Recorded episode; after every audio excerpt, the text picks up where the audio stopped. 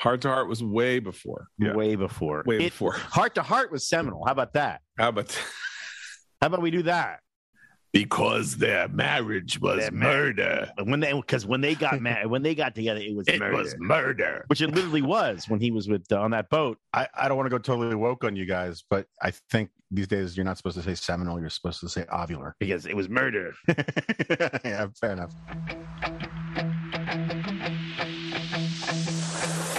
Smith just smacked the shit out of me. Keep my wife's name out your mouth. Wow, dude. Yes. It was a G.I. Jane joke. Keep my wife's name out your mouth. I'm going to, okay? That was a greatest night in the history of television.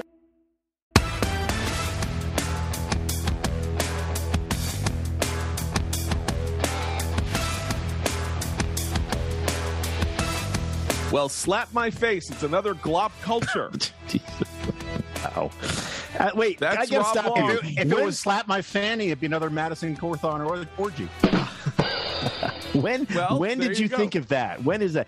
Oh, I literally I got thought of it. that two seconds before I opened my mouth Huh. because I am quick-witted. I am I would hot on the ball. That's me, John Podhoretz, and the other guy who was seeming to think that I wrote that line 24 hours ago, as opposed to really the second that Scott Immergut, our producer, said you can you can go, is Rob Long elsewhere in New York. Hi, Rob. Hi, John. How are you? And the guy with the fanny joke with Madison Cawthorn, that's Jonah Goldberg in Washington. Hello, John. Uh, so yes, it's a, been a great it's been a great week for the violation of norms. Madison Cawthorn being one, and of course the slap. Uh, Will Smith's uh, slapping uh, Chris Rock on the face, you know, in the face, uh, on live television in front of Right. 15 million people in America and God knows how many abroad. Uh, and I, I, I, I am now, as it's like 72 hours later, I, I thought at the time, and I think now, it is the single weirdest thing that has ever happened on television in my life ever. I mean, there have been hor- Hmm. there've been Yeah. worse things. There've been more horrible things. You know, like But it's not that I was not that I remember it, but like you know, I don't know, Jack Ruby shooting Lee Harvey Oswald is probably Right. you know on television is probably Did he though? Did he Did he? though? okay, Now but he's something more epical, you know, or whatever. But wait, but, so um, you're saying it's the weirdest because it was the it? What was? What was the never I have seen? my it is a thing that has never happened before. Right. not only was it a an act of, of, of, of physical violence in a setting that was not a sports arena, Was it the okay? but it was two incredibly famous people having a physical altercation Right. live on television Well- in an ex, you know totally out of keeping with anything that has ever happened. There wasn't much us. altercating. like, yeah, it I was going to say really- altercation is the wrong word. You, you mean uh, physical assault, right? Because it Yeah, really was assault, the sound. an alter- it was right. the sound of one hand slapping, right? There Yes. No right. Yes, pushback. yes. Um. Uh. What was the see to uh to me Can the you weirdest think of another? Can you think of something weirder? No, I, I no, but to me, the weirdest thing about it wasn't really even the slap. It was the the blind anger that we saw on his face on the way back from the slap, and then the kind of double downing eruption screaming from the chair, from his seat. Um, that was so weird and horrifying, but mostly weird and horrifying because there are um there are people in Hollywood with rage problems. And I, by the way, I should say full disclosure: the, the people I know You're one of them? with, with well, not a rage problem. um, uh, people I know who who work with who work with Han- with Will Smith um, have reported that he is um, incredibly, incredibly lovely, lovely person. Right. So I'm not, you know, who knows, but I, I have seen this kind of anger, this kind of weird volcanic, you know, red fog anger uh, in some people, and it's always what's horrifying about it is you just you can't you can't believe it's happening, and their it's their humiliation afterwards that makes them angry. It's their Mhm. it's their mortification that this happened that they let they let it out, and everyone in Hollywood has seen certain people do that. Uh, I've been a bystander to at least twice, and what's amazing about it is just how you do naturally go to the person who un- unleashed it and want to make them they they are the weakest person in the entire scenario in a weird way Right. I don't know. Just just the, Well- that- that's my two cents. twice in my career once at time magazine which is my first job and once at the washington times about six or seven years later i worked with uh, two different people who erupted not physically but screaming um, i'd heard that they had had a tendency to do this. Right. and that the eruption was instantaneous and and and uh, and not um was not uh there were no precursor events that this was uh, a quirk a feature of their personalities. That something would bug, a happen that something would happen that would annoy them and that what was triggered was vesuvius. You know not oh my god you know not like rolling eyes or even slapping a desk or something just screaming at the top of their lungs having five seconds earlier been speaking at a normal conversational level and in both of those cases it wasn't that the, the eruption once was the eruption was sort of at me or something that had happened but once it had nothing to do with me it was just the it was just frustration at a situation and um on the one hand it could be terrifying if you're the sort of person who is terrified by Right. By that and on the other it is it is like a momentary bl- glimpse of madness like it it is like oh my god that person is really really really sick Yeah. Right. and and it kind of triggers it can trigger a kind of momentary uh, compassion but i the, Yeah. the physicalization of it the fact that he hit him that just changed changes everything Can I tell a personal story? Uh, uh, I was on the phone with my writing partner, with a director, a very uh, at that time extremely prominent director, uh, who had a rage problem that we didn't. That then we discovered on the phone. And um, you know, we've been going out our business. We were well, we're all working on a project together, and uh, you know, we were doing it our way, which is the way the writers do it in television. You sort of just do it, and we sort of made some changes to it, and then we you know we weren't terribly um, politic about it. We should have gathered all the, the stakeholders in the project together and said, "Hey, listen, we're trying to change this thing. We think it, it was a really small adjustment, but we want to make the adjustment." And instead, we just didn't do it because we'd never done it. We'd never worked this way before, and uh, we were on a, on a call, big call with a network, and we had said, "Hey, we're thinking about this. And what do you think about?" And uh, and then he called us back after the after the after the call and was just enraged, just like volcanic, screaming, foaming, spittle flecked anger. Um, and uh, I was like, I was just, I was stunned. I was like one of those people in the in the theater, like I, I don't know what to, I don't know what to do now. This is I don't know what to do. Um, and uh, he slammed down the phone, and then I was like staring, and my writing partner, Ice, who who is, uh, uh, you know, has is very smart, um, but is also very emotional, but like knows when to pull it in, with just ice water in his veins. He picked up the phone and he dialed back the office, director's office, and he said, "Put him on the phone. Put him on the phone now." And I had, I was completely, I had no, I had, I was trying to gather my thoughts, and then he was hello, and all he, I heard my writing partner say is, "Let me tell you one thing. If you ever talk to me like that again, it'll be the last time we speak. I do not need this. I refuse to take this. You can scream at anybody in your life that way, but you may not scream at me." And that man was Pauly Shore. Link and I are cruising the mountain, bro, and we figure we's a little juice. yeah, no, it was, he was very prominent director. Said, Is that clear? And then I heard him raise his voice. Said, no, no, no. Is that clear? Yes or no? Okay, then. And then he hung up. And I remember thinking, God, I wish I had thought of that. I was still like thinking, like, oh my God, did he really scream it? Like my brain had already fogged it out. But Did there are some people did- who can did handle it, some people can't and you yeah, the, yeah. Then he liked him. Then we had a we were we we we had a summit meeting at the Casa del Mar Hotel at the lunch area, and he uh, tearfully asked us to forgive him, which is worse, by the way. That's the the forgiveness, as we discovered. The begging speech, as we discovered 45 minutes after the slap, is actually somehow worse than the slap. It's more more where you want to crawl up your own Yeah. butt to like to get out of here, right? But um, but that is how that is the that is how people in that business get around. They get around by like enormously outrageous emotion, followed by enormously tearful apologies, and everyone is just so exhausted at the end they don't want to talk about it anymore. Because I think it's what's going to happen. I, Jonah, I guess the question is: Is there?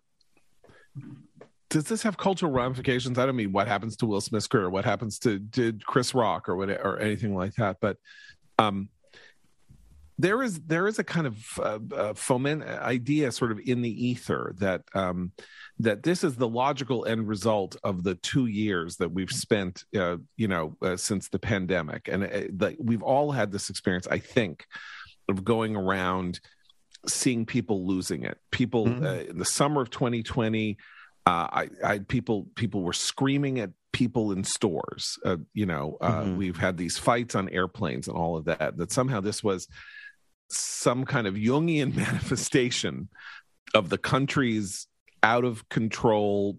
You know, the break from normality. And here we had it happen right in front of us with, you know, one of the, I don't know, five most famous movie stars of the last 30 years, maybe. Hmm. Right? Yeah, I mean, I, I think metaphorically that definitely works. Um, but like, I, I'm just going to go out on a limb here and say that that Will Smith's self quarantining during COVID was not as stressful as ours was. Right. and um, and I'm not saying that we had the most stressful self quarantining, but like when you have plural homes and access to private jets, the idea that like COVID was a real burden is just Mhm. less.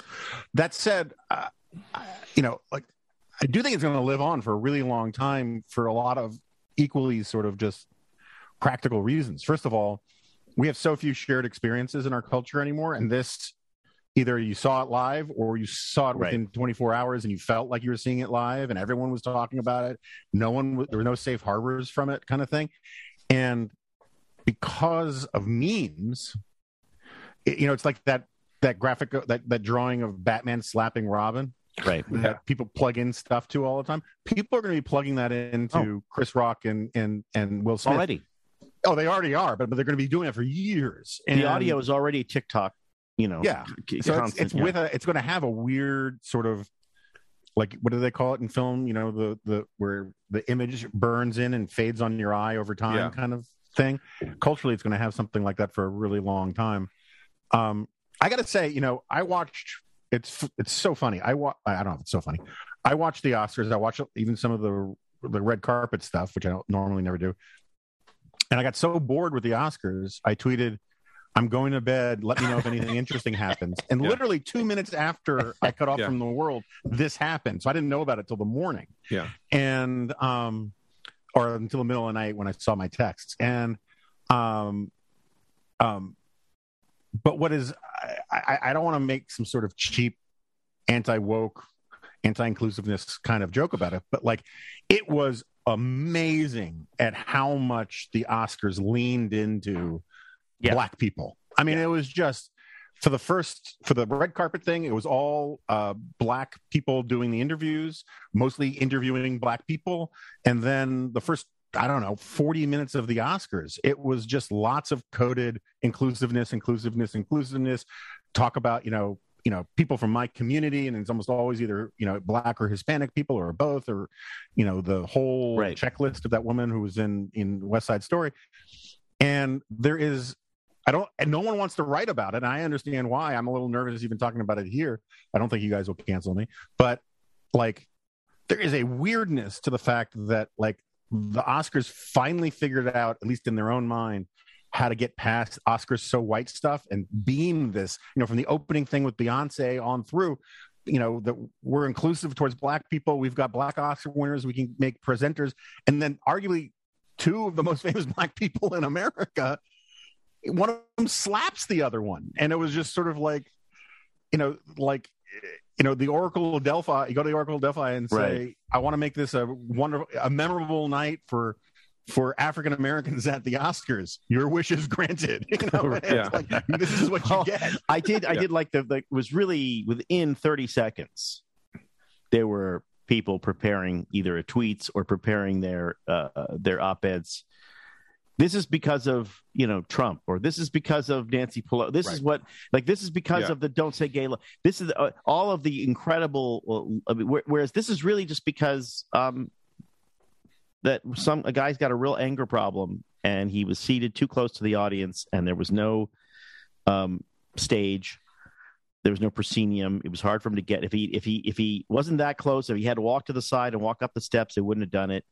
Um, this is because he's a little bit psychotic, and and uh, my, my my take, which I did not have the courage to tweet, I would I'll just say now. But if I if you think I'll be in trouble for it, we'll cut it out later. I just said, well, at least finally, Americans are talking about black on black crime. um, Um, here's the here's I think you you know again metaphorically, right? So the setup was that they had this weird thing where they had tables in front. It was very weird. and and uh to get to the stage it was two steps up onto the stage and will Right. smith was essentially in the seat that was directly opposite the steps or directly like five a couple of feet from the steps. And so he stood up walked up the two steps walked up to chris rock slapped him and it took all of seven seconds. And then he walked back right there were literally no guardrails that's the metaphor Yeah, there Right. was no guardrail. Ordinarily, for a hundred years, stages, people are sitting in an audience. Right. The stage is eight Yeah. or nine feet up. it's hard to get there. Can't get up. Like the whole thing with the Oscars was always it was such a pain when people had to get up onto the stage to accept the Oscar, particularly women in long gowns, and somebody had to help them up the, the steps and all of this. So they sort of eliminated that. And this was the consequence. Like it turns out there's a reason that you want a separation, even in Hollywood, even with movie Especially stars. in Hollywood, they're Right. nuts. you want to keep the you want to keep the people on stage separate from the people in the crowd Yeah, because these are two mental different hospitals. things happening. That's why they It'll put be mental awesome hospitals like, in next- the country. Put them in the country in the desert. it is difficult to get in and out. That's what that is. I, I will awesome say, if like next year they do a you have to like basically go through a TSA pre-check thing to get to the stage. The you know, stage. empty your pockets, go through the middle of the Yeah, yeah, yeah. Sure, yeah. Or just So like you have a- to take you have to Yeah. take your Klonopin in front of the ticket taker. or just the thirty second rule. It's like the the the, the five day waiting period for getting a gun. You know, like I got to get away thirty seconds.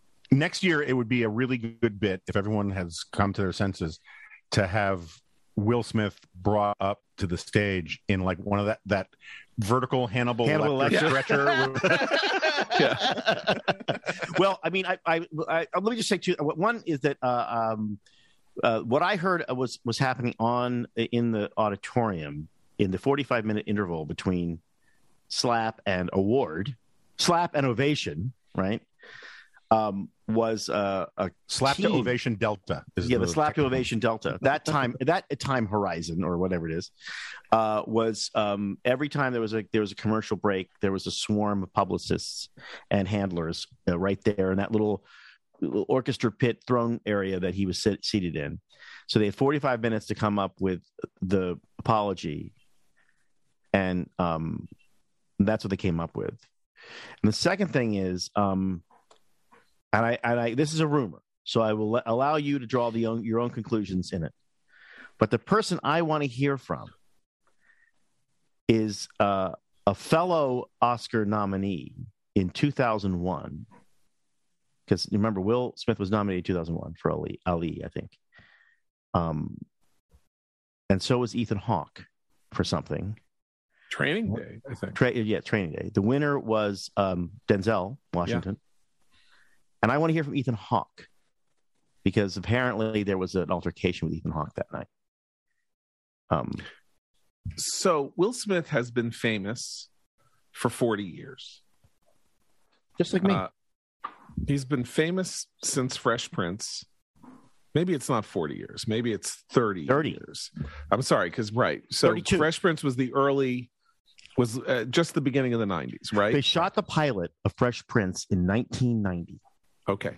So he has been world famous for 30 some odd years and became the biggest movie star in the world for about, I don't know, 10 years, maybe from 90, from 95 through 2005. And then he started making bad movies and he kind of went cold and then he got hot again and he went cold.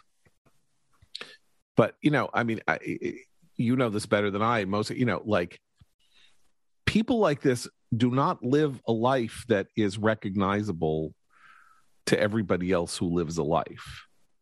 You know, they can't go out.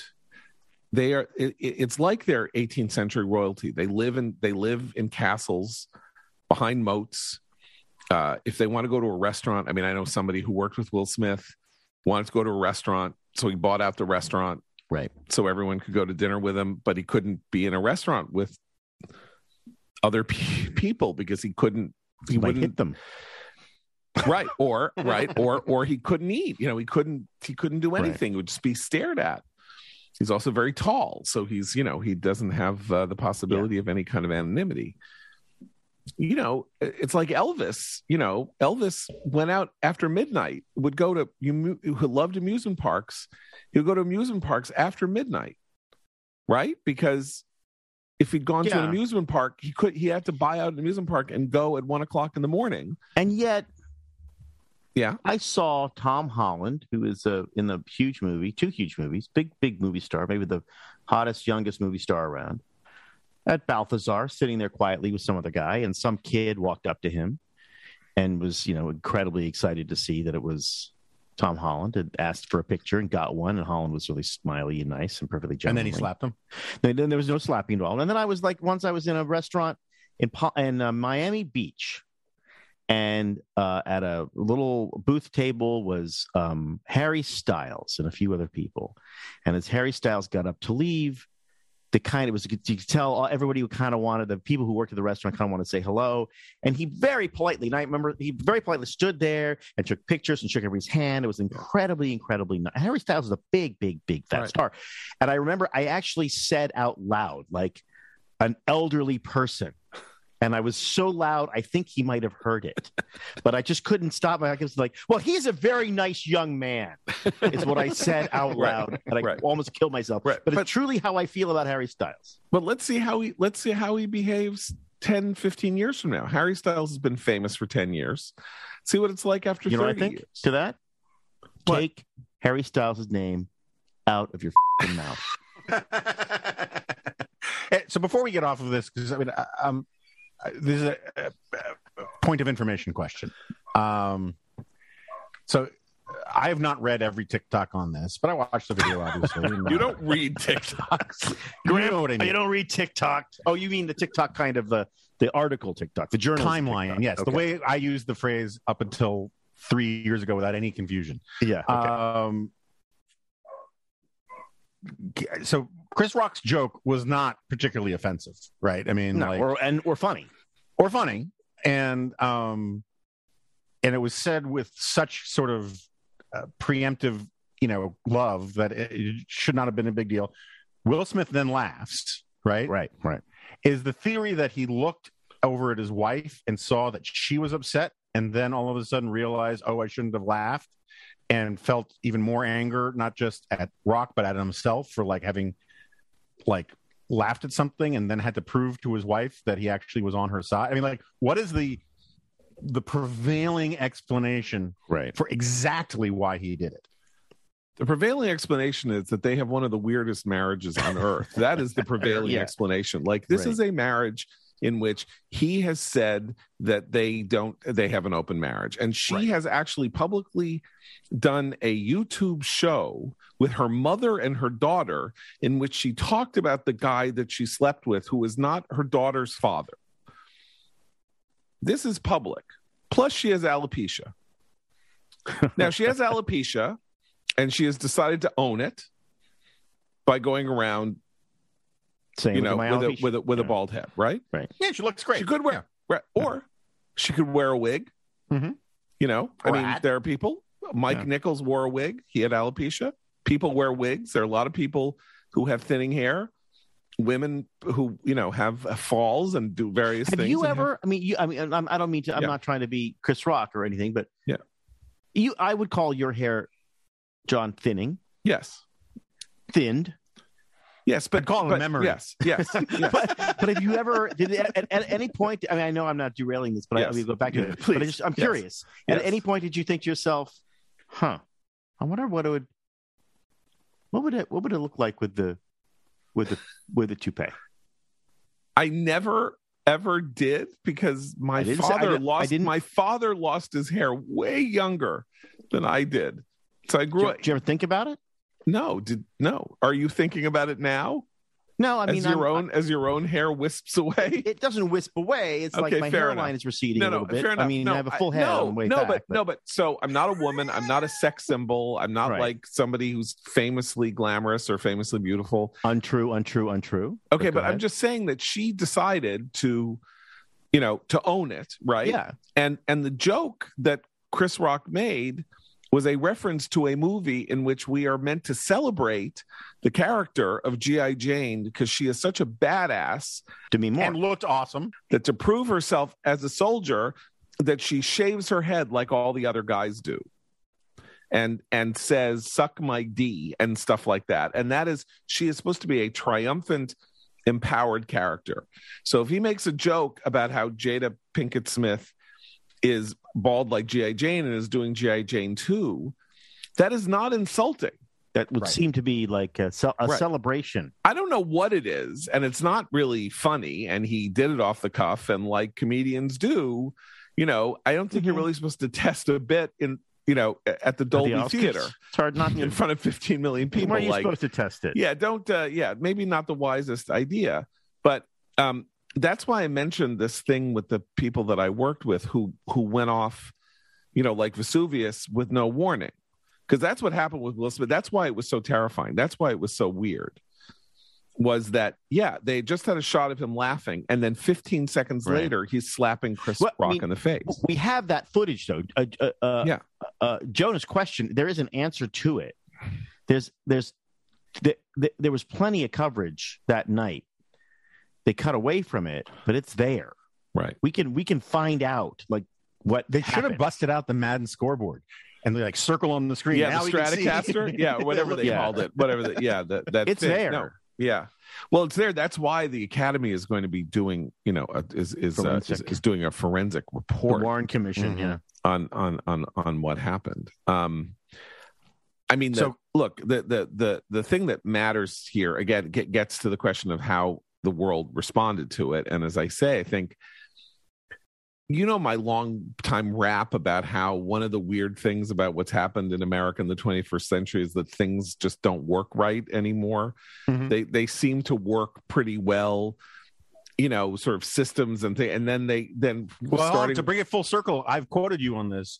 You've brought it back to the Oscars, right? You said the moment that the universe tore open and we went down a crazy timeline was when they screwed up the best the picture. La, thing. right the La La Land Moonlight thing. That's right. But and it wasn't Yeah. just that, but I mean, sort of it was kind of like Y two K. That was the moment when you were like, really? You mean all all of the computer systems in the world could crash because it never occurred to people that they needed to have four digits for the, the year For the year. instead of two digits for the year. So it didn't happen. As far as we know, unless I think it's you know because the they universe. refused to. I think it's because they refused to flip the odometer on 20th Century Fox, right. and See? it just it Right. held onto a chunk of reality. So I'm just saying, like I think it's things true, just actually. started to go screwy, right? And things went screwy, and this is just another. This is another very public, very thing of something going sideways that you would never expect to go sideways, like and and all and in a very you know self-destructive and bizarre fashion that it went sideways. The when it went sideways, and that's that's Okay, That's so can why I it's hijack so this for two discomforting. seconds. yes, uh, please do. Okay, I'm going to change the subject a little bit. And I want to I want to address something to Rob, and I want you to know, as Chris Rock said about Jada Pinkett Smith, I say this with love. Mhm. Uh, um, when John callously said that you were losing your hair, Right. you said very um animatedly, more animated than I'm used to seeing you. I have to- Really. I was. Yeah, that's true. uh, you said, "Well, no, no, no, no. My hairline's receding, but it's it's full and wavy in the back." And yada yada. I just want to be clear. Like, I don't think you know. I, I don't think you're bald. I, you know, you're not losing your hair, all that kind of stuff. And you were a, you were a fine specimen of a man. I'm, I'm, don't get me wrong. Yeah. But when I hear But- people talking like that, Yes. Hey. I play the movie forward like 10 years and th- they have convinced themselves no one notices their comb over.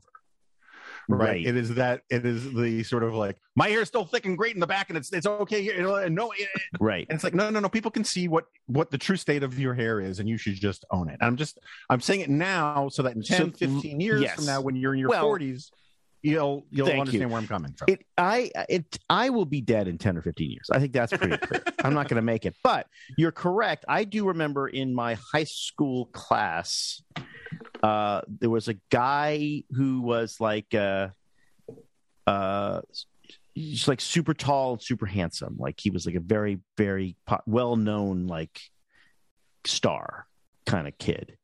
And then the uh, Jonah Goldberg of your class. the Jonah Goldberg of our class. Uh-huh. And then later, uh, and he remained that way, and he has had has and has had in the subsequent years a kind of a glamorous life too.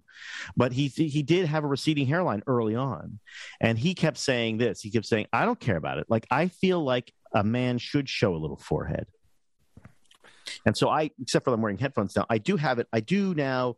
I think you're right. My my solution, I'm taking my headphones off, is to continually which you're probably losing it, making it lose faster, is to put is to is to make it go Pull it back. backwards. Right. Mm-hmm. To sort of not do the thing where Mhm. it's like I'm pretending that it's like That it's covering your right. Yes. I'm going backwards. Um, Right. uh, and I can't, but, but that's because I'm worried about that very thing. I don't really think about it too much. Uh, Mhm. Although I, kn- I I must say that my Instagram account thinks about it a lot apparently because algorithmically I get served a lot of ads for hair loss um, and remarkable hair restoration. So so you had asked me about a toupee, and I, I just had this memory, which is that around Uh-oh. 1993, 1994, when my hairline really began to recede, and I had had a very, very thick, curly, mm, bushy head of hair. You had like the original Jewfro. for I had a real you? Jewfro, big, Yeah. big, heavy Jewfro, and it just started to go away. And ra- right around then is when Rogaine came on the market. So Rogaine was the thing that would grow back your hair, right? That was the it was a topical ointment and you put it on your head. It was made for something else, but it turned out that it grew hair, right? So right, I was like, okay, I'm going to try Rogaine. So I get a prescription for Rogaine and I get the Rogaine. So here is what the Rogaine thing was it was put it on your head twice a day. And after six months, you might get a little bit of fuzz kind of returned where there were still hair follicles that were receding. I can smell the Rogaine ads falling away from this podcast every second you No. talk. And wait, and you were going to have to do this every day for the rest of your life. Otherwise, the fuzz would fall out. And so I did it for like two weeks. And then I woke up one morning and I said, "Wh- what the hell? I'm not, I'm not going to do this. This is ridiculous. And I threw the Rogaine away and then I let nature nature take its course. right. Um, and I and I don't think anybody uses Rogaine anymore. I mean, it's like, wouldn't it, it be a cream? What advertised? is it? A cream? No, it was kind. It was yeah. It was Is it a pill? it was it clear. no, no, no, no. It was a topical application. You rubbed it.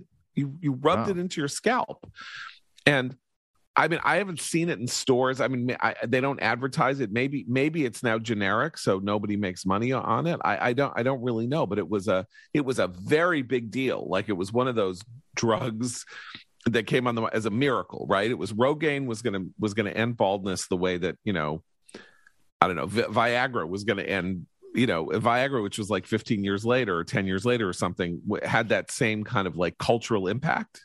Mhm. Uh, so I guess Viagra is still used. Rogaine, you don't hear. And then there was the other big one, you remember, which was Olestra. You remember Olestra was Oh, fake yeah. fat, and that was going to end overweightness, except for the the problem, the Olestra problem.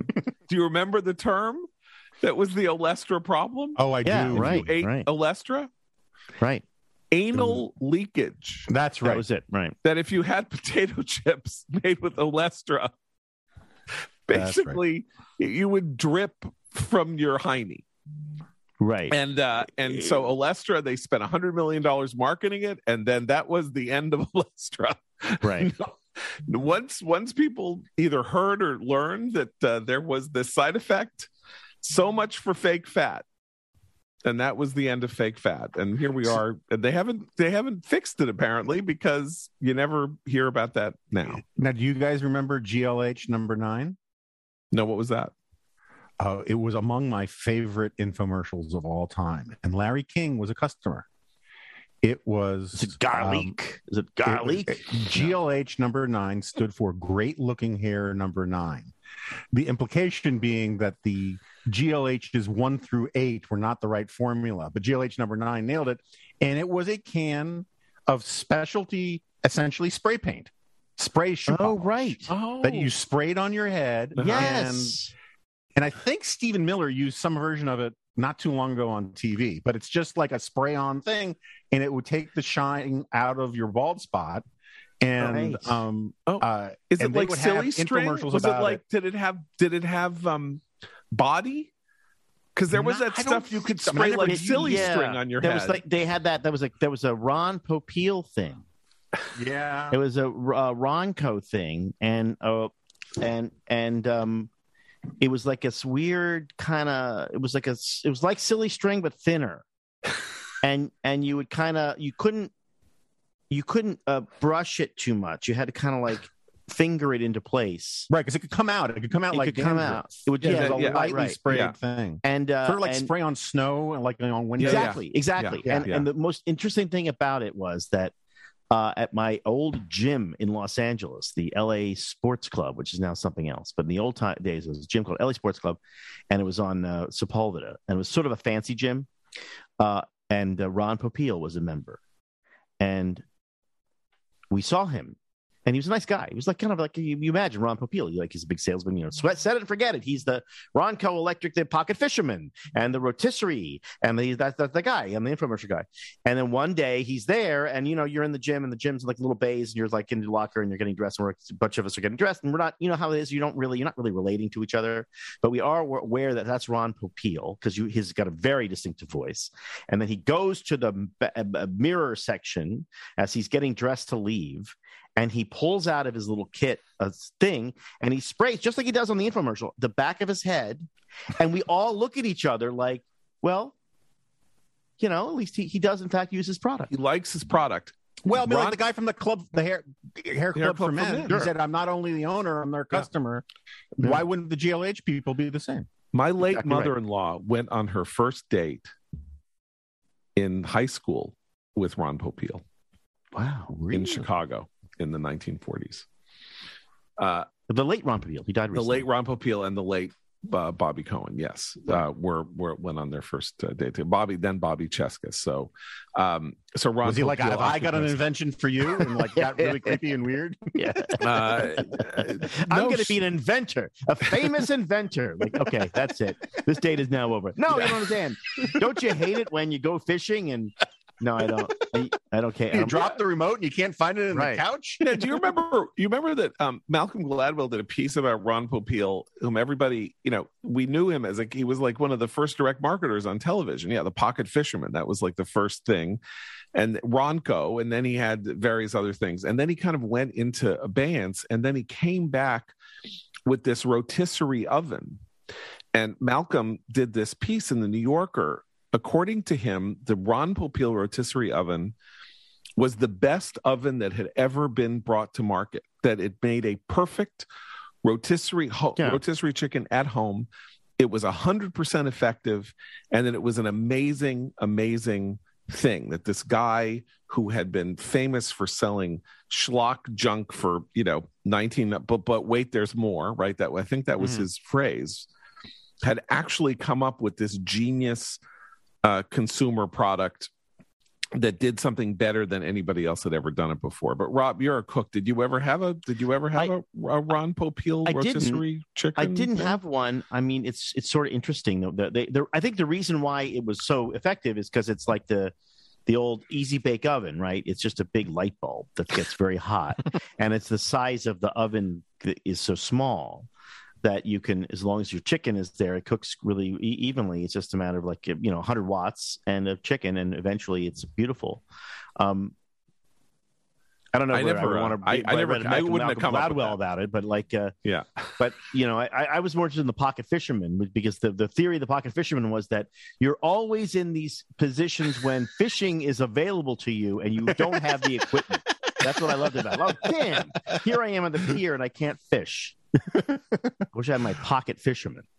Well, but I, I got to admit though, like some of the infomercials were really mm, like the ability to make an infomercial for a product you don't need, where by the end of it you're like, how have I ever lived without that? I mean, like you, some of the old Ginsu knife mm-hmm. commercials, I was like, I need a knife that can cut through a tin can. I need a knife that can cut Now. through a I need it now. Yeah. yeah. I am very, you know, those mall, But- malls have these stores. There's this mall chain called As Seen on TV Yeah. where you actually can go and buy in the store what they sell on TV. It's very disappointing now. You can al- when you go to those stores, you can also be slapped by Will Smith now. Well, I mean, but it's very disappointing because like you think oh my god this is what i've always wanted is i actually want to look at one of these things i've seen on tv and i think they basically run run out it's like secular stagnation like no one's invented a good tv product you know we got my pillow that's what we got we got my pillow right.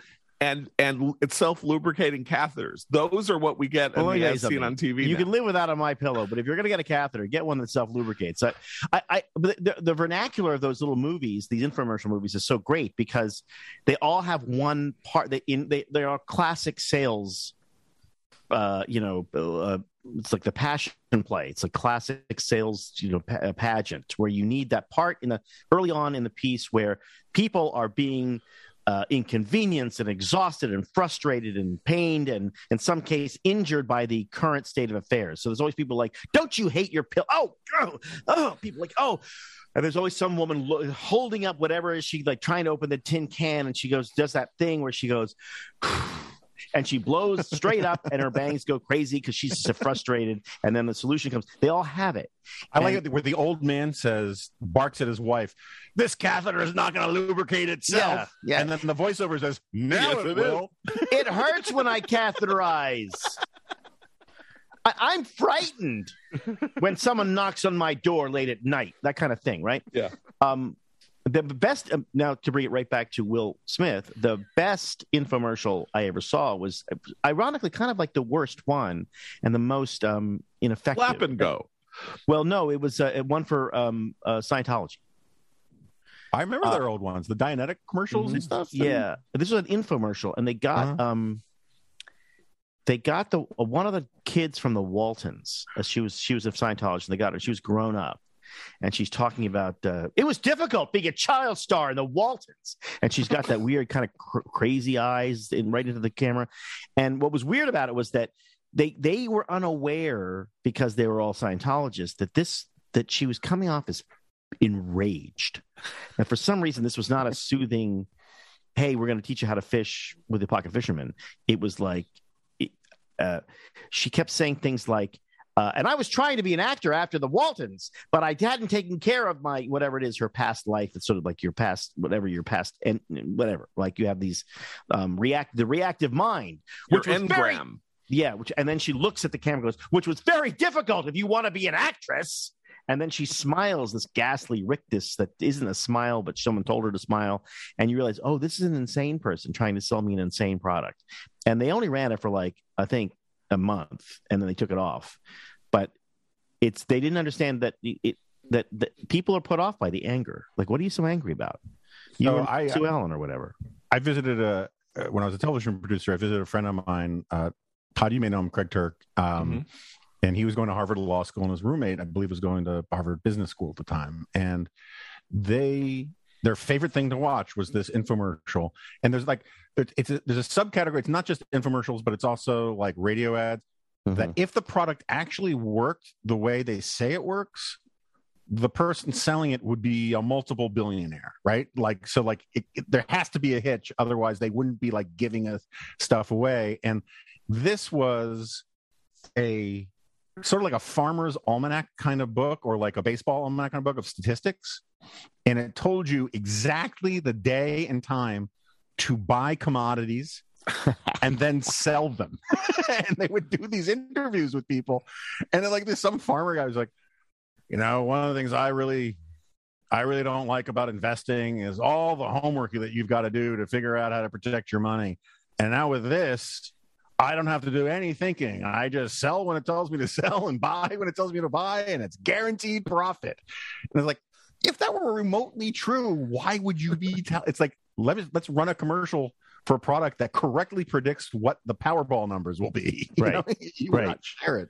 We should say that that guy Craig Turk is now, I believe, the executive producer of the FBI, the CBS FBI show. Yes. I believe. Yes. So um, he right, learned a lot about storytelling. It's about storytelling, about about Yeah. telling, uh, about getting people to uh, to do a thing, to watch something, and then to watch it again. That's true. Right. That's a hard hard thing to do.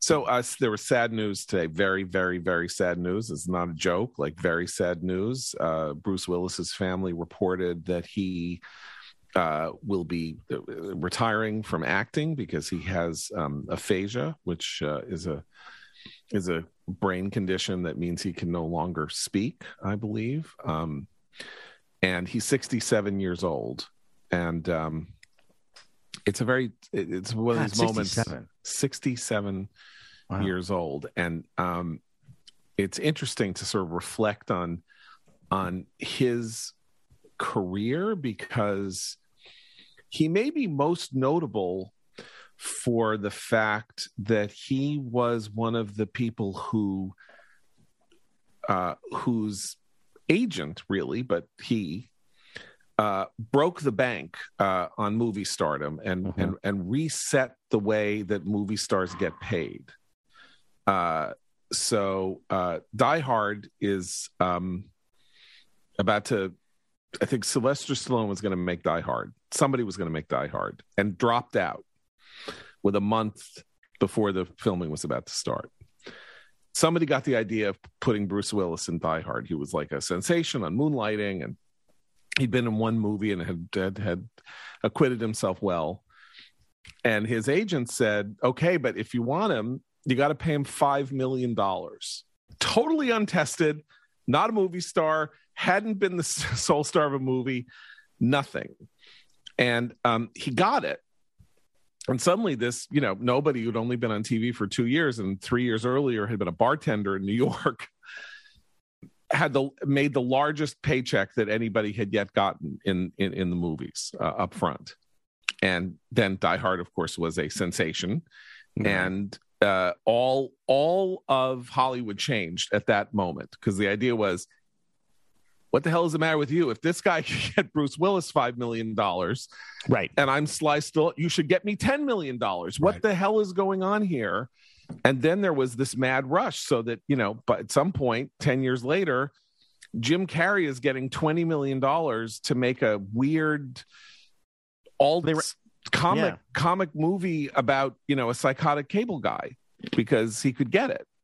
and they ran out of money so they had to give you points and then they had to give you certain kind of points. So they had they give you schwarzenegger points. I think actually think schwarzenegger is one of the very few people who got it which was points on what they call do- he called dollar one on dollar one.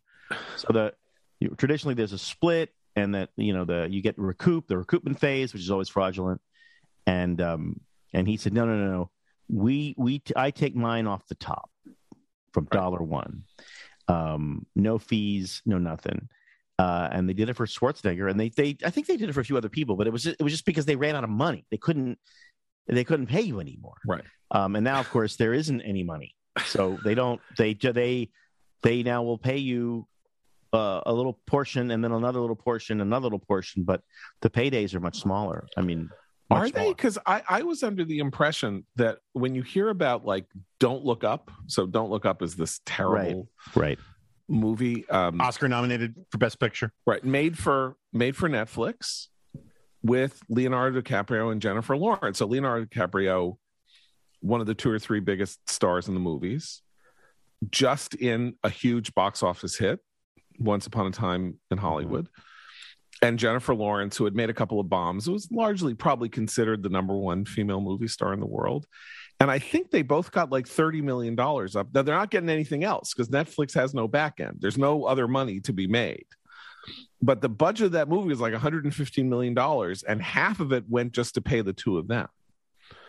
So I don't know that it's true. With These streaming services, if they really want to secure the services of somebody like Ryan Reynolds, or you know, they made that movie with Ryan Reynolds, The Rock, and Gal Gadot, right? Uh, Red Notice, which is almost unwatchable, It's and it looks good. unbelievably cheap because they spent ninety percent of the budget paying them, and ten percent of the budget is like let's let's put a we'll you know we'll put a chair behind them.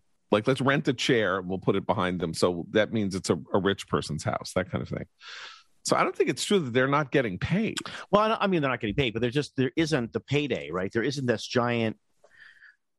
There, there are no points, so you can't put it off. You can't. You, Yeah. You can't. well you can't You be can't- robert downey jr and make 150 million dollars off Right. off the off endgame which is and you, know yeah, right. And you can't take a risk.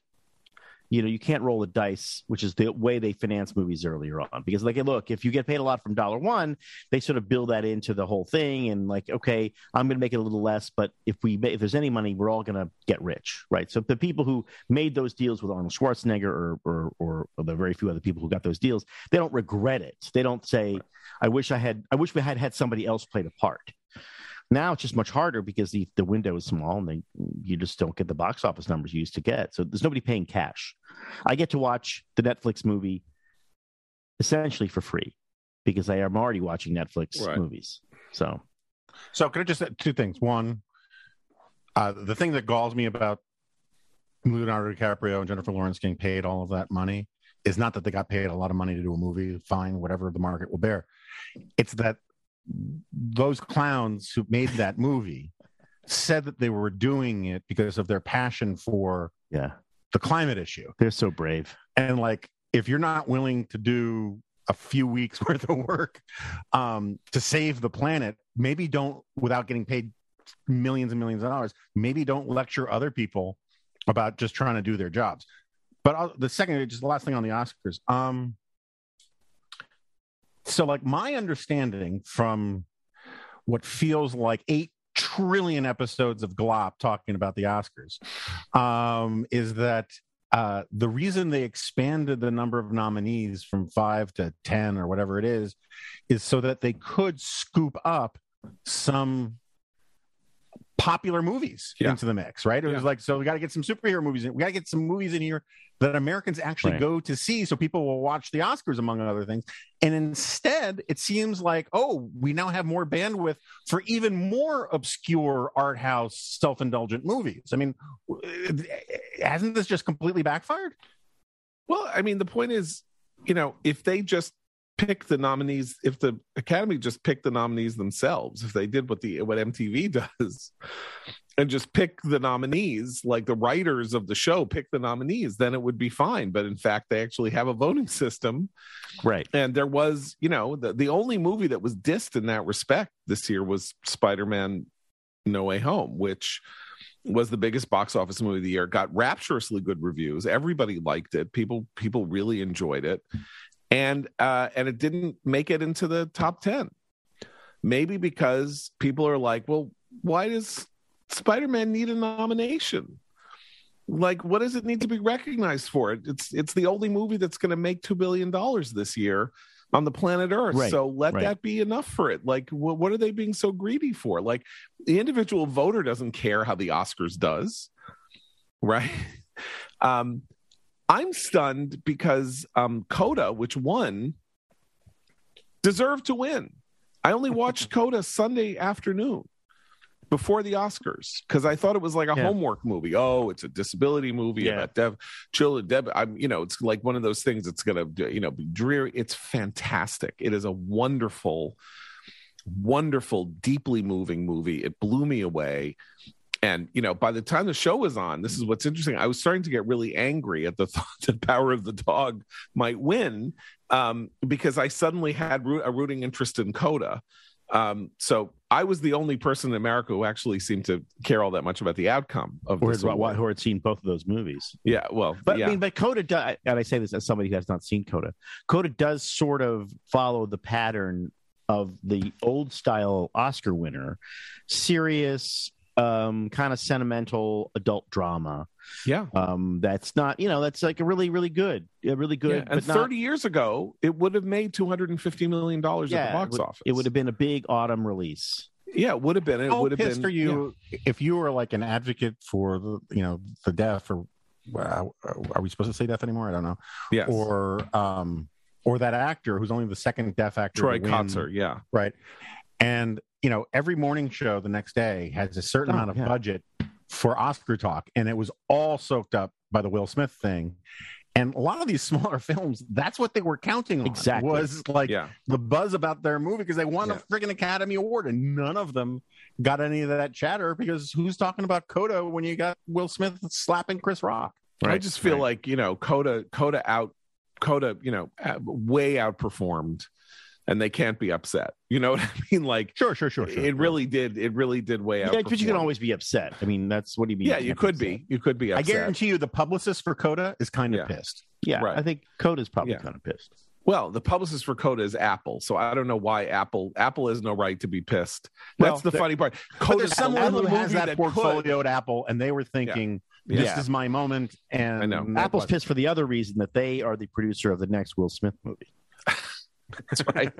That's right. Which it's true. um. Yeah. Anyway, do we do you- here's the que- Emancipation, it's called, I believe. remember I, I mean tom cruise blew up his career in 2006 by acting crazy right he jumped on oprah's couch he screamed at matt lauer remember this about He didn't psychiatry scream at him. And he, he was like i know the recovered. history of psychiatry matt i don't think you know Oh. the history of psychiatry Oh, John. remember and then he talked glib. about brooke shields He kept saying you're glib. Yeah. You're glib. Yeah, Yeah, but he. but, then- but by the way, Tom Cruise Yeah. knows how to apologize. Showed up at Brooke Shields' house with like right I don't know, like cookies and a diamond. but it took him five years it you know sumner redstone the head of paramount fired him i mean then he, then that then that didn't last that long or but i mean there was a whole thing where it took him like five years to regain to get back to where he had been when he had this horrible set of pr disasters right. um is will smith i mean will smith just you know like r- r- you know kind of restored his career by winning an oscar and then shattered his career by slapping chris rock and does any of that matter is i mean are people going to watch will smith's next movie or is it like yeah, ooh, i don't know ooh, like They'll watch it. I think they'll watch it. Well, we'll find out soon enough. I, I I think the I mean the, the question, the larger question is okay, what happens now, right? And uh, you know the the uh, the Academy is meeting today. I mean, actually, Richard Rushfield had a very funny line in race. And he said the Academy's you know uh, snapped into action. They called an emergent. They they called for uh, on Monday. They called for an emergency meeting for Wednesday. yeah yeah very, uh, very academy, very elegant thing to do. So wait until we find out which way the wind is blowing, and then let's just go there. Um, so they're meeting today, and so the question is, okay, what are they going to do? And there's a whole bunch of different, you know, op- op- options on the table. The worst one, it seems to me, is to um, take his Oscar away. That doesn't seem fair. Um, but take his Oscar away. Don't you have to take Harvey Weinstein's Oscar away Yeah, for Shakespeare in. Love and Yeah. Roman Polanski's But I mean- Oscar away for the pianist? I mean, and the the argument is that he disrupted the the uh, the the functioning Yeah. of an academy event. Um, there's you can suspend him from the academy, which I'm not sure I know what that does, but it's it's symbolic, it means really, he can't the- be nominated for an Oscar next year or something. right? But the real but the real punishment. I mean, will be he probably won't win an Oscar for many many years, but the real real punishment's going to be he should not be allowed to present next year. That's what the the you know that's the next big thing for the Oscar winners. You get to show up next year and present, Yeah. and he won't be able to do that. And I feel like that is a, a, a that's a fair punishment. That's what the Hannibal Lecter gurney is for. right? That's what you bring him out. good, thing. we need a good Hannibal. It's true. We could use a good Hannibal Hannibal Lecter gurney. So, um, uh, I, I, I should uh, stop here for a moment and say that, uh, as you guys know, I'm the editor of Commentary Magazine. If you're listening to this next week on April 6th, we're having a live podcast event. We are going to be doing our podcast live to tape in Palm Beach, Florida. If you're interested in attending, uh, please go to commentary.org slash live podcast to sign up. Uh, and uh, I'll be there. My colleagues, Abe Greenfield, eh, Greenfield, Jesus, Abe Greenwald, Abe Greenwald, Christine Rosen, and Noah Rothman will be there. Dan Senor will be there. It'll be a great event. Commentary.org slash slash live podcast. I can't even speak anymore. So, John, I have an idea for Yeah. some, a, a premium that you can sell at that Yeah. thing. Remember how James Brooks had his crazy laugh woven into the laugh track on various sitcoms? Yeah. You know, particularly, I always remember from Taxi that ah, ah, laugh. Yeah. Someone can pay extra to have themselves mic'd so that their laugh will be distinctively heard Hmm. um, during the podcast. Oh, that is a yeah. uh, a we good should run a idea. maybe not this time, but next time we will. Oh, we will. Boy, uh, talk about we will. We will do that. We need great yeah. idea. Maybe not this time. I've heard that. oh, I love that idea. Wonderful. That's so great. You know, maybe, maybe next time because we have to do the thing. to do it in the we can't- sequel. We, we We'll can't right now because of the thing. Um, uh, but I'll say, since you said uh, commentary, I'll say that um, this is a podcast that's on the Ricochet Network. Um, if you're listening, please join ricochet.com. If you're a student, you can join for free. Um, it's a great place to go and uh, mix it up and meet in a civil way with other like-minded center-right individuals. We try to keep it nice and civil, the conversations, unlike Twitter and the uh, the internet in general. Um, and we, of course, need your support because that is what keeps the lights on. So, if you like, if you like this podcast, we would uh, respectfully, humbly beg you to join Ricochet.com. And uh, Jonah, uh, I was- Jonah is the uh, is one of the founders of the Dispatch. And indeed, I am, but I was going to take the high road and not Oh. try to commandeer this for my own per- narrow purposes. But uh, yeah, if you could become a member of Dispatch, that would be awesome. and uh, go ahead and do that. And uh, Tired of the other websites? Oh, oh. I would just yeah. No. okay, I am now gonna I'm now gonna I'm gonna gonna promote the the dispatch for for a second, which is that um, the morning dispatch, which is the newsletter that is released around 7 a.m. Mhm. Um, uh, Monday through Friday, is absolutely fantastic. It is a it is um, an elaboration. There are two or three elaborations on important news stories of the previous day or news or news of the upcoming day. Uh, sophisticated, incredibly thorough, fair, uh, unhysterical, um, and uh, uh, you have a team of people doing it, and it is you know I, I get a lot of these now. You know, I Mhm. get the Axios one, I get the Punch Bowl Thing one, and I get the this one and that one um, and it's it's it's it's it's really a, just a, a a remarkably good piece of journalism uh, of the sort that websites have been promising for years and not actually delivering because of course it's much easier to produce the you know to produce well, the that's, that's very nice of you. Those guys work very, very hard on that thing to get it out every day by seven.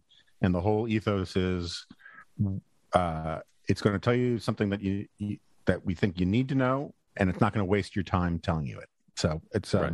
Yeah. and the, and we try to report in it. You know, we try to actually bring new information into the thing, which is Like, God these forbid they screw up in any way and they get slapped upside the face. Days. Yes, well, that's I'm not saying that's never happened. Jonah, Jonah, the famous rageaholic. Jonah and That's- yeah. Steve, the two of them, Jonah Goldberg and Steve Hayes, famous for their for their rages. Actually, the guy who just is, we're so glad he's based out of Tennessee, is David French, because that guy is My just God, a helicopter he's a fists. cauldron. Yeah. Yeah. He's a bubbling Um, cauldron. But he's always is. been a bad seed. He's always Really? had he's always been trouble with him. Yeah, you know, he likes those drag queen story hours. So does one of the three co-founders of Compact Magazine, but that's another story. nah, we're not going there. We're not going there. So, um, yeah. So there we are. I think we've. Uh, I think we have. Um, we chief we- well, we did- we- we- we this was did an tease the- emergency GLoP. We did Yes. tease the beginning that we were going to talk about Madison Cawthorn, we don't need to do it at any Okay. length. okay. I just want to ask you guys a question. Do you for I don't want to I want to ask in a leading way. Do you guys believe that Madison Cawthorn is routinely invited by 16 and 70 year old elder Republican leaders and conservative leaders to orgies? Well, I think he's probably stumbled onto an orgy in an old mansion uh, on the North Shore of Long Island, in which people in masks are going, "Oh, my name, my name," my not like an eyes wide shut, and then Yeah, you know I- Sydney I- I Pollack like says, "Don't, you better leave, better get out of here, Madison Cawthorn, because there are things going on here that you can't possibly understand." The only But problem I- with that theory is that Roger Stone's house is not in Long Island. um, I I I don't know how to say this, so I'm just going to say it, and it's a legit question. Are there orgies that are ADA compliant? I mean, imagine if there are, they'll be in DC. That's where they would be. now, I think San Francisco, right? I mean, Oh, that's true. Silicon Good Valley. You know, Yeah, um, and you have to identify. You have to say what your pronouns are, and you have Right. to say like white body or whatever. Uh,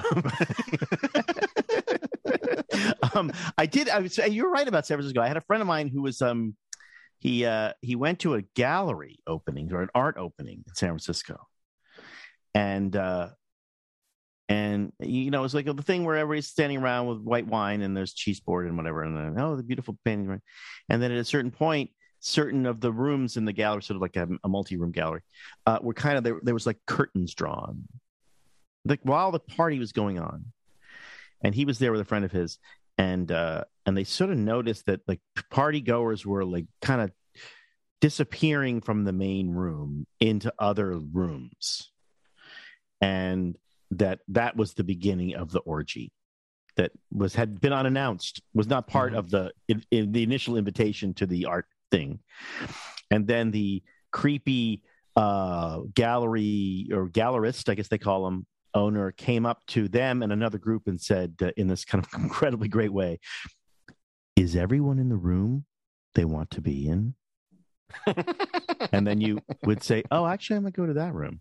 Uh, and then he and his friend said yeah well actually no we're we're gonna be in the room out just out outside on the other side of this the room in the uber that's on the way to pick us up to get us out of here. Uh, but that was like he, they were like the rest of the, the like week they're like that, that was really that really happened. So I'm not saying that Madison Cawthorn isn't full of crap. He is, but um, it, I, I'm just surprised that there are people. That, I, I'm no longer surprised at the embarrassing things that people will do. Yeah, no, that's fair. That's fair. I mean, I had a friend just since we're when's the next time we're gonna have a chance for one of these stories. Um, I have a friend who went to a club in Paris Right. uh, where above the it was like a normal club kind of bar scene, and then above them, suspend sort of like the the net that trapeze artists fall into at the circus. There was there were people having sex on the netting above them, That's and that's hard. and yeah, I would think. And, Right. and the way he describes it, he's like, I was I was not comfortable being there, and I can't really mime it for a podcast for a listening audience. But he, everywhere he walked, he just kept one hand over his glass. I, uh, I, I, I really, really hope that those people who were on those nets did not have any olestra. That's a good point. that's a good Is- point. That's Yeah. pretty But you- much all I can say. But you But would some of them know. were on a rotisserie of sorts, but that's, That's true. another story. but you would know who those people were later by the elaborate netting pattern that was etched into their skin. like they probably looked fully webbed at some point. Um, I have a terrible joke, a terrible not joke, terrible story that I can't tell, but it involves this. It's just so hard. I can't. Okay, I can't. will Okay, tell. I I'll tell can't. my. I'll tell my one orgy story, which is that this is this is my hand to God true. Oh, in my- 1978, in the summer of 1978, I was 17 years old, and I went to be an apprentice at the Williamstown Theater Festival in Williamstown, Massachusetts. 1978. So this is just before, uh, you know, three years before AIDS. You know, before the story in the New York Times that revealed that there was a condition called called then called GRID, uh, which turned out to be AIDS. So it was the height of the kind of um, sybaritic bohemian culture of the 1970s. And I was a kid, and I was maybe the youngest person at the Williamstown Theater Festival. And we would work till very late building sets, like till 9, 9 30, 10. And the cast would be would be rehearsing, and the apprentices and other people would be building sets. And then at 10 o'clock, everybody would break for the night and there was a cocktail party behind the theater, the Adams Theater, in a building called Greylock Hall. And Greylock Hall had been laid out to be one of these like those lounges. I don't know if people are old enough to. In the 70s, there was a big craze to have lounges where it was just like carpeting and pillows and there Mhm. were no you know di- there were no chairs there were no couches like everything was everything was sort of on the floor Sort of like what Kramer wanted to do with his apartment with levels. Exactly Yeah, right. Levels. There were levels. And so there was this big open space. And so you go to Greylock Hall and you go in, and there was a bar. There was an open bar. And um uh and the so I was this kid, and so the first or second or third night, I went to this event, and you know, there was someone was playing music and people were dancing and stuff like that. There were like 60, 70 people in the room. And then at some point, about half an hour in, I began to notice the lights started getting dim. And I noticed that people started lying down on the floor on these levels, pillows, whatever. And other people were lying down and people were doing this, doing that. And I was, though I was, you know, from the ultra sophisticated Upper West Side of New York and I knew all this stuff, I was very inexperienced, you know, uh, in this Right. manner. And it began to occur to me that what I was seeing was an orgy was starting. And in fact, indeed, pretty much every night in Greylock Hall behind the Adams Theater at the Williamstown Theater Festival, there was a spontaneous, not so spontaneous since everybody knew what was happening, orgy. And I went that first night and I fled. I never went back. I was terrified. Now, just so I can, can I can I just ask, uh, uh, uh, where, what, what, where, what state was your hair in at this point? Uh, there was a lot of it. And was the full, the full? It was the Jewfro? full Jewfro. Yes. So a little. Really does complete the image. It does. It's important yes. because, Yes. it- because the Yes. alarm and the panic and the Yeah. confusion and the terror is better Yes. with the Jewfro. Yes. Yes. You have to think about me Yeah. like as you know Robby Benson or Scott Jacoby or one of those Well, one of those actors of the All right. 19 kid actors of the go- 1970s. Uh, but it was, you know, it was, and and it's one of the things, by the way, that and various other uh, things at Williamstown that that that led me away from the theater as a as a as a profession, like which I thought I was going to attempt um, because more like pushed you away, I was- direction was just speaking, saying, right? I mean, not for, led you for, away. for many people, that's Well, what draws them there. Uh, that's right. That's right. And I, that was not my that was not my reaction. My reaction was sort of spontaneous horror, I have to say. And uh, there have been moments in my life when I wondered like what would have happened had I partaken. And then I also remember that a great many people that I was at Williamstown that summer with did not survive the 1980s.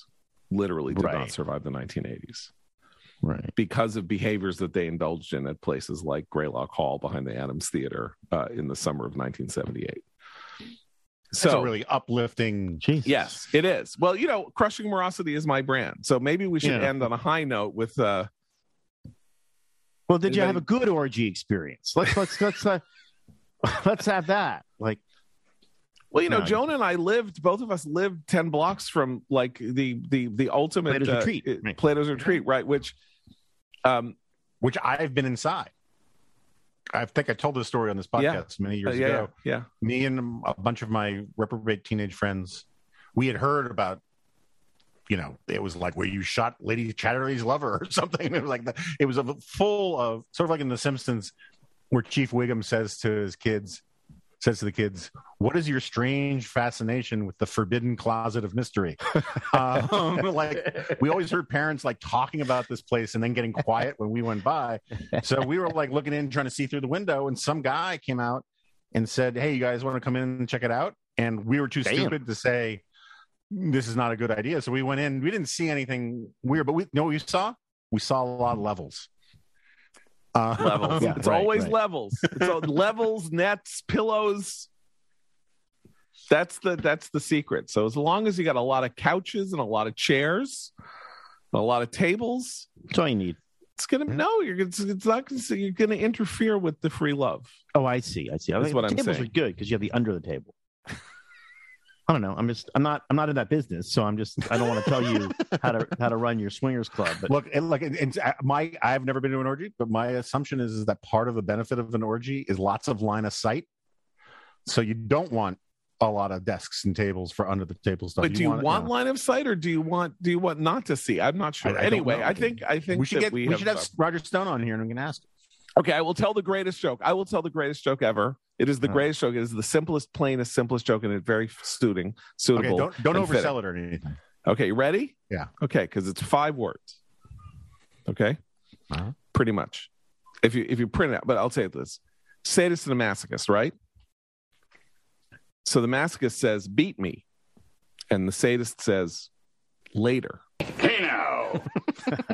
I, I get it. I get it I, I, Nice. you know, It's the purest joke I know. because it's the shortest. Short is the always shortest and it Yeah. is the truest it is the Right. most perfect reversal of expectation with that is actually the perfect execution of the scenario well, I'll tell you a joke my mom told me when I was a kid and took me years to really fully appreciate it.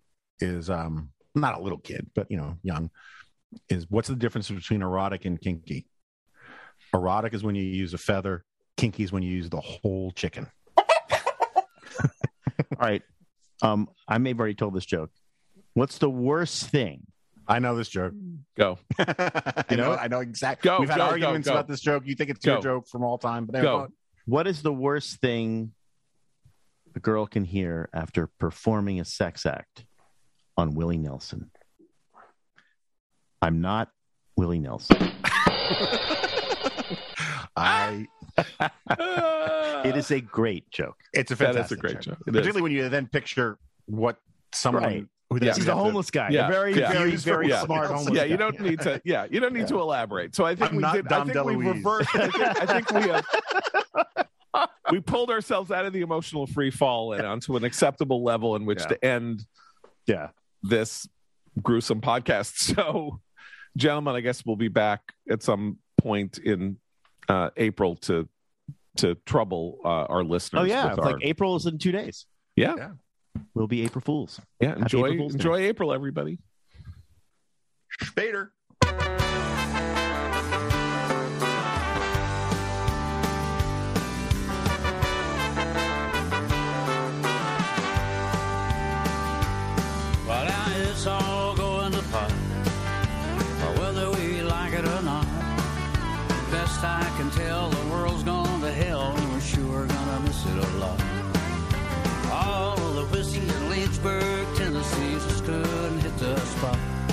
I got a hundred dollar bill, friend, you keep your pills, cause it's all going to pot. That cackle babble head in the box must think I'm dumb as a rock. Reading me the news while I'm kicking off my shoes and it's scaring me out of my socks. That red-headed stranger I'm not. But buddy, let me tell you what. If you ask old Will to say, here's the deal, friends, it's all going to pot. Whether we like it or not. Best I can tell, the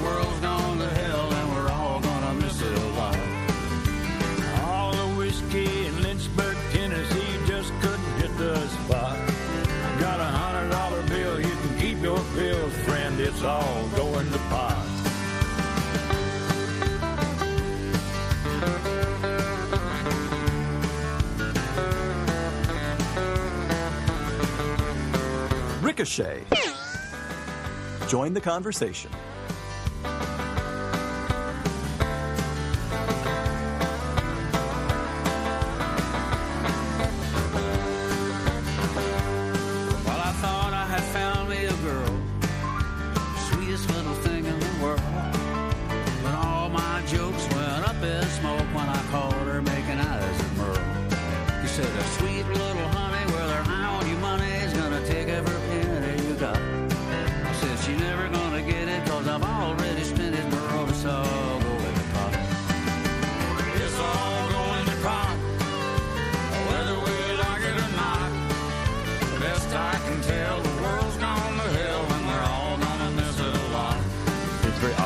Supposed to say either.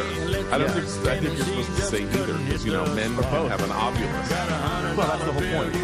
Oh, can we talk about that? Can we talk about the, the, the, the pronoun, pronoun in the, uh, argument time debate, transitional pronouns, and uh, um, trans, uh, I guess, uh, what's that transphobic? Trans whatever Humanism, philia transphilia. uh, in restaurants to use more like so say they instead of like they they have a shellfish allergy at that table. They are choking. they ordered the steak and Yeah, they, they- ordered yeah, the yeah. thing. Anyway, uh, should this- we? is Uh, This, this, this was actually literally gold.